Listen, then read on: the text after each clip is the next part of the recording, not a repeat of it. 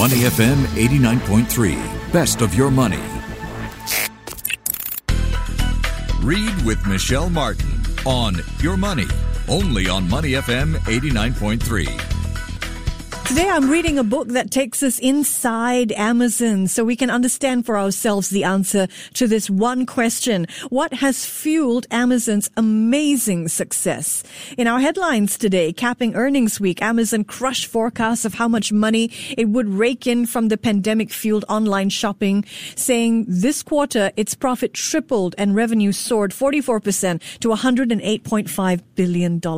And remember, it was just three years ago when Amazon made headlines becoming the world's second trillion dollar company. So we are thrilled to welcome co-author of a brand new book. It's packed with personal perspectives, incredibly readable, written by two men who have collectively spent 27 years at Amazon. My book pick for you today is Working Backwards. Welcome co-author Colin Bryar. How are you, Colin? I'm doing great. Thanks for inviting me on the show, Michelle. Great to meet you. So your book opens with these lines. Amazon.com opened for business in July 2015, staffed by a handful of people, handpicked by Jeff Bezos. Colin, you joined in 1998. So you were part of uh, the employee wave that witnessed the innovation that would see things like Kindle, Amazon Prime Services, and Alexa develop. Now, part one of your book includes a list of what it means to be Amazonian. Can you share with us an overview perhaps of some of the principles or company expectations that you have picked to share in this book? Sure. We, we got asked the question qu- quite often how does Amazon work? And the first half of the book really answers the question in detail how Amazon works. We go into detail on the key lead on Amazon's leadership principles, but then also five processes that Amazon um, Uh, created to solve problems that every company faces how you hire people, how you organize into teams, how you communicate and make decisions, how you can uh, build, decide what new products or features to build, and then how you measure your businesses as they launch and as they grow big. And um, all taken together, those principles and scalable processes are what uh, Jeff Bezos coined the invention machine. So we really go into detail and give you the blueprints, give the reader the blueprints of this invention machine. You met Jeff Bezos on your first day of work. What did he say to you that has stayed with you? Yeah, I remember uh, sitting in the orientation room. There are a couple other people who were starting that week. Um, you know, I think there were about hundred people in the corporate department at that time when I started. So, um, you know, I was probably like 101 or 102 in the corporate department. And uh, Jeff came in and uh, he said, I got up in front of the the group. It was a small conference room, and he said, "We are um, at Amazon. We want to be Earth's most customer centric company and become the place where anyone can find and discover anything they might want to buy online." And he has held true to that vision, you know, since March of '98 up up until today, and uh, it's it's been an amazing journey. Yeah, and your book really centers in on this core idea of customer centricity, of working backwards from that point of desired customer experience. I wonder if you can help us understand how you decided to flesh out this idea or how important it really was at Amazon. It is it's core to how Amazon builds, decides what to build and how they build products. And it's the title of our book, but it's also the name of a very specific process at Amazon where you take an idea and vet it and decide to greenlight the idea and go build something. And a lot of companies, uh, which when they make a just try to decide what they're going to build next, they use what's called the skills forward approach. They ask questions like, what are our core competencies? What are we good at? What are our competitors doing? How can we nudge into an adjacent market? You know, there's a thing called the SWOT analysis where you, you look at the strengths, weaknesses, opportunities, and threats. Well, we realized we did the same thing, by the way, up until about 2003, 2004, but we realized we were not mentioning the word customer enough. And customer obsession is Amazon's first leadership principle. So we um, throughout that traditional uh, management science thinking and wanted to pivot and create a process that really has the customer front and center at the very beginning of when the idea is developed to make sure the customer is along for that journey. And so we created a, a process called working backwards. And uh, what that is, is you just start with the customer experience and you work backwards from that. And sometimes that takes your company on a journey. You, you don't know where it's going to take you when you start out because you're just uncovering the truths about what the customer experience is. And then you, the company needs to adapt to meet the customer needs versus a company trying to build something and then trying to convince a customer to go use it. How is Amazon and, Prime, for example, uh, one example of a customer obsession driven company? How, how is Amazon Prime one example of customer obsession driving innovation, I should say? Yeah, one example. So Amazon has what's called the Amazon flywheel. And tip of the hat to Jim Collins in his book, Good to Great, he writes about that. And it, basically, those are all of the um, customer facing controllable inputs that a company can do to make the company better, to grow revenue, to increase um, share price. And instead of focusing on those output goals like share price and, and, revenue, you focus on what are the things that you have control over that you can do to improve the customer experience. That if you do those things right, it will generate the desired output and revenue. Mm-hmm. And so with Amazon Prime, uh, we knew that uh, free shipping was one of the biggest, or shipping costs are one of the biggest hurdles for customers to go uh, buy online. And at this point in time, when when Prime was being developed, it was only about one or two, between one and two percent of all commerce uh, retail was online. So we were not jostling with the other uh, online players. We were trying to convince the other 99 out of 100 people who were doing their shopping um, offline to come online. And we needed to remove the barrier to, to free shipping. You can do free shipping, that's easy, but to figure out how to do that in a profitable way and in a sustainable, scalable way is, is, is quite challenging. And so rather than um, look at some type of a loyalty or points program, we said, let's take this money and we'll invest it in the customer experience. And specifically, we're going to invest it into a premium shipping experience for customers because we know that if we can get uh, customers goods in, in you know, two days is when it launched. Uh, they're never going to say 10 years later, well, Amazon is great, but I wish they would ship the products in five or 10 days. And so if we could work hard to get it down to two days, and then once we're done there, you're never done, then they ask, well, yeah, where's the one day shipping, free shipping button? And so you have to work to go from two days to one days, but um, one day. But um, that's how Prime started is, is really um, how can you improve the customer experience in a long-term sustainable way? So let's get into how Amazon makes these ideas take off. I was interested to read in your book, you say recent hires at Amazon will tell you about the eerie silence before meetings that last 20 minutes when after the chit chat and the hellos, everyone sits at the table and reads a six page document and everyone must read this document before any discussion begins. And you write Amazon relies far more on the written word to to develop and communicate ideas than most companies and that this difference makes for a huge competitive advantage. Now, first up, what is that six pager before meetings for? So it's a six-page memo, and it's uh, it's just a memo where instead of putting a slide deck together and presenting, the, the team, the presenting team, it's now the writing team has to create a, an, a story arc and a six page memo outlining if it's a decision that needs to be made or even if it's an update or questions that they want to pose to the management team. They have to create a, a rich uh, six page memo that really completely defines the problem or, or, the decision that needs to be made. And the difference between that and a, in a slide deck, it's it's the difference between night and day. You know, just the pixel density of a written document versus slides is about seven to nine times. People can read faster than people can talk, and um, you can have uh, multi-causal arguments in a in a, a memo as opposed to the hierarchical slide. You know, next slide, please, and bullet points and uh, so those 20 minutes, if you were to look at it through a different spectrum, you would just see a massive amount of information going from the presenters, who are the writers of the document, over to the people who are helping that team make a decision.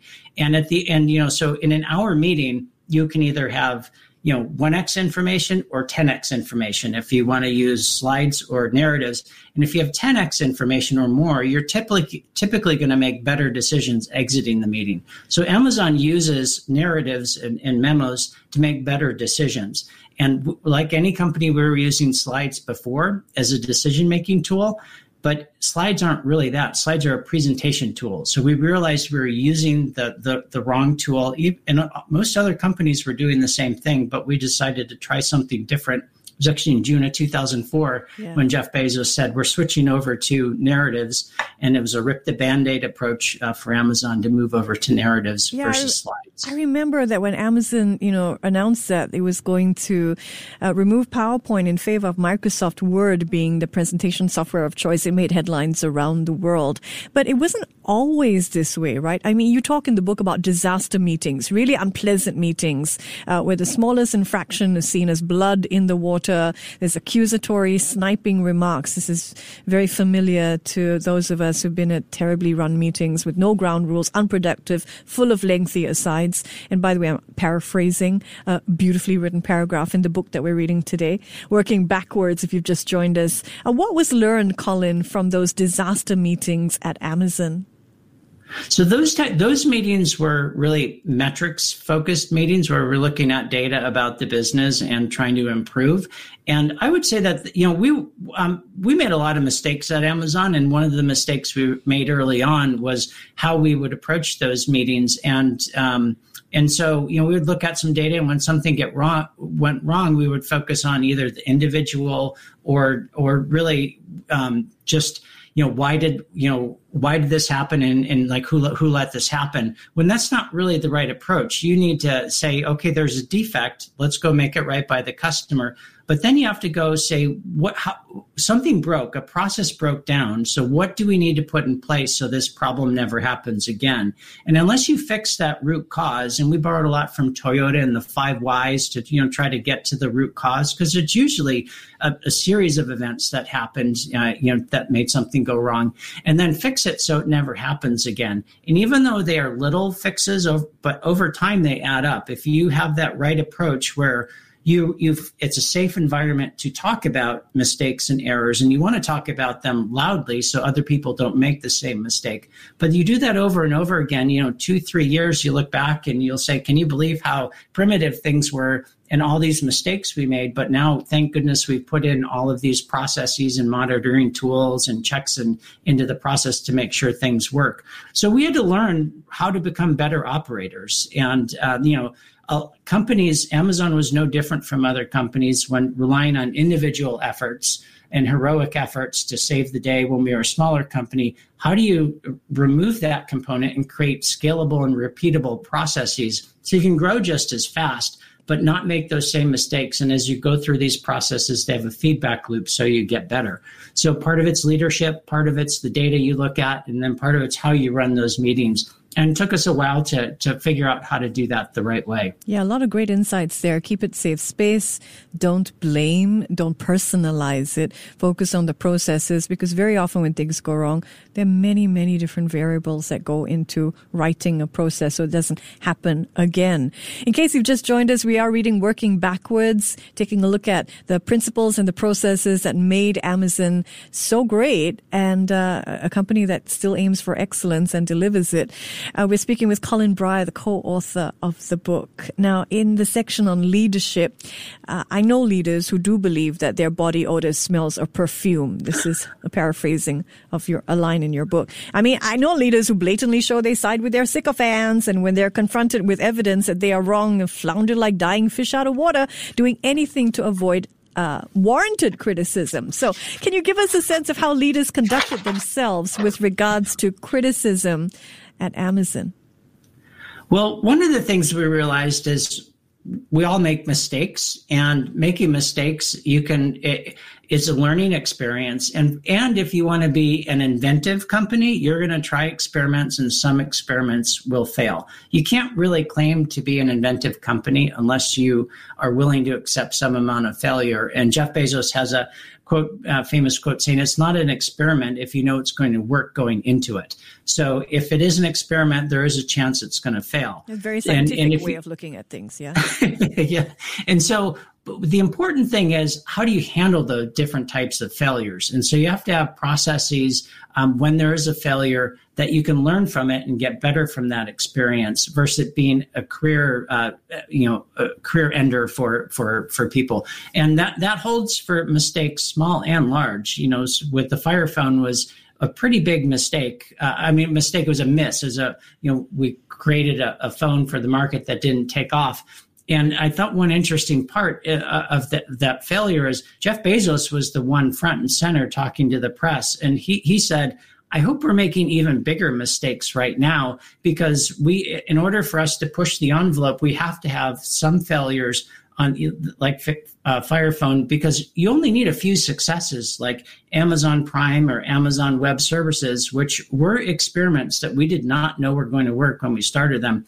Those successes pay for a lot of experiments and a lot of failures along the way. So uh, you know it, it's it's an asymmetric uh, way of looking at it, a few big successes can pay for a, a good, uh, has a good runway ahead of you for the company. That's failure, but how did Jeff Bezos deal with disagreement?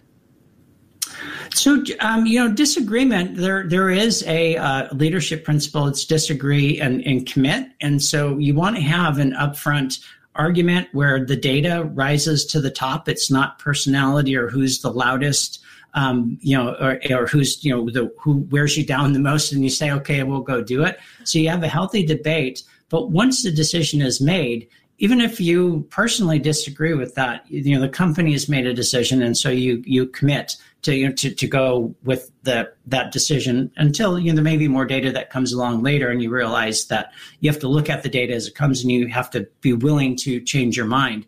But so um, Jeff does handle the d- disagreement. Um, you know, he, he has a healthy debate makes a decision, but then the company gets behind it. We are reading Working Backwards, co-author of the book, Colin Bryar, joining us live. Read, uh, your book outlines the principles and the practices that have allowed Amazon to be so incredibly successful. But we know that when a company grows as large as Amazon, started in the tens, then moved to over 500s, and then now, of course, you know, massive everyone in the company needs to internalize these principles that you're talking about in your book for them to work. They can't just be top down. So what was key to this happening? Well, what was really key, so Amazon has 14 leadership principles. By the way, when they first came out, there were 10 of them and they evolved a bit over time. So I think that's one important thing is that you're company leadership principles can change over time. You know, so there's one one revision to them.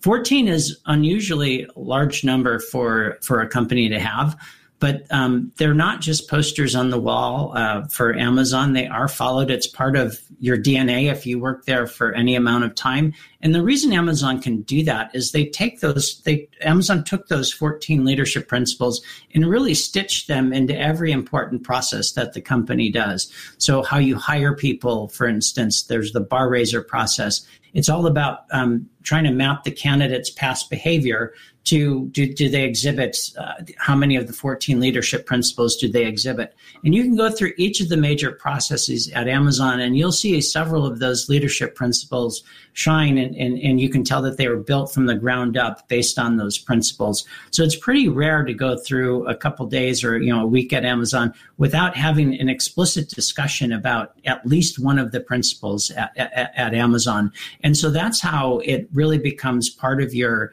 um, you know, your daily work habit and your daily thought process. And these leadership principles are really meant to be what do pe- what can people fall back upon when they have to make decisions they have to move fast they don't have all the information they need and the senior managers aren't in the room so that is really what those leadership principles are there for They're, and, and it's so that's why i think you see amazon has a remarkably consistent um, behavior and you know customer obsessed uh, uh, vision and, and, and mission across a, a pretty diverse set of, of product lines and geographies and businesses. As the company grew, what was Amazon's approach to ideas that would fuel its growth? How did it take to radical ideas? So radical ideas are were okay. You have to look at you know what is it um, we go through the working backwards process. So that's what any idea does. So uh, there, there, are a lot of great ideas. And the trick is, is this idea worth acting on? Is it big enough to, you know, does it have a lot of potential to uh, be worth acting on? And can you actually organize and, and go build and, and build this service? So there are a lot of ideas and groups are encouraged to come up with them and you know there, there are a ton that have not seen the light of day by the way or that go through this working backwards process which is an iterative process you read the press release and the faq that's the that narrative document document we were talking about. And at some point, you may decide it's not worth building or not worth building now. Um, so it's meant to, to try to vet the ideas that have the biggest chance of succeeding when they get to the get to market. But the other thing I would add is that Amazon really focuses on what are the durable customer needs. And if like if you can work on something that, for instance, that lowers the cost structure of Amazon's retail business, you can afford to lower prices. That's going to pay dividends immediately when that's launched, but it's going to pay dividends for years to come. And so Amazon typically works, tries to look at things about um, you know what is not going to change over the next 10 years and so how can we make that you know experience better and work day in and day out and that's why you see amazon prime started out at two day shipping and now it's really measured in hours or minutes in some cases in some uh, geographies Colin, uh, listeners may not know that after Amazon, you made your way here to Singapore and you've worked here. So I wonder if any of these principles that you're talking about, you try to replicate uh, here in Singapore or with an Asian workforce, and how well did that go? I, I, I, did. So I worked at, at over at Redmart and uh, the online grocery delivery service, and we did. It was actually Redmart was about the same size that Amazon was when I joined Amazon, and and so we were facing the same challenges. How do you grow really quickly? And uh, we did adopt some of the the processes, and they work just fine. These Amazon processes and principles in the invention machine, they are tried and true. They work for small organizations as well as large organizations. As a matter of fact, when they started out, they were they were in small groups at, at, at Amazon. They work for a B2C um, setting like the retail business, pure digital delivery of goods like uh, Amazon Studios and Prime Video, or a B2B setting like AWS. So they're tried and true. And then when you know, I went over to, to Redmart and spent a couple of years in Singapore. Really enjoyed my time uh, both at Redmart and Singapore, by the way. Um, it, while it was different, it took a little while to get used to. Once people got the hang of it, it was hard for them to go back to you know uh, the traditional way of doing things. But it was there was no um, no uh, hesitation and it, it, takes a little while to practice. You have to stick through it and have the discipline. But it is I, overall, we think it's a great way to operate a company. Okay, so there's a bit of the Amazonian flavor over at Redmart, I think. Uh, can, you share with us whether the book makes a link between these practices? It's one thing to have these practices, but do we know that these practices necessarily lead to the kind of results that have allowed Amazon to become a trillion dollar company? Well, you know, you can't go back and replay. Can you do Amazon without Jeff or without these principles and processes? So it wouldn't be a true experiment. But what I will say is that, uh, you know, we you talk about how different Amazon's product portfolio is or business portfolio, and you know, devices and and uh, B two B, B two C. Um, but the one thing that they do have in common, and there is one thing that's in common about all of them, which is how they were designed built and how they're operated. And they are and they were it's using this invention machine. So i would say that that's um, pretty clear proof that it works uh, in, in a number of different uh, scenarios. And um, you know so they're interesting stat. Amazon was the fastest company growth from zero to 100 billion dollars in revenue. Um, aws which started much later grew from zero to $10 billion faster than Amazon grew from zero to $10 billion, uh, you know, back in when it started in 1995. And that was without many uh, tailwinds from the retail business did not really help out the AWS business. They were pretty much separate. So, um, you know, uh, Amazon started a brand new industry and cloud invented cloud computing and, and did it pretty quickly using these principles and processes. Turn your company into an invention machine. I like that line. You can do so by picking up the book, Working Backwards, hot off the presses, insight stories and secrets from inside Amazon. Colin Bryar, thank you for joining us. Oh, thank you so much for inviting me, Michelle.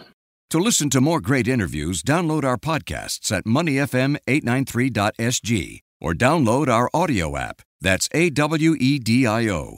Available on Google Play or the App Store.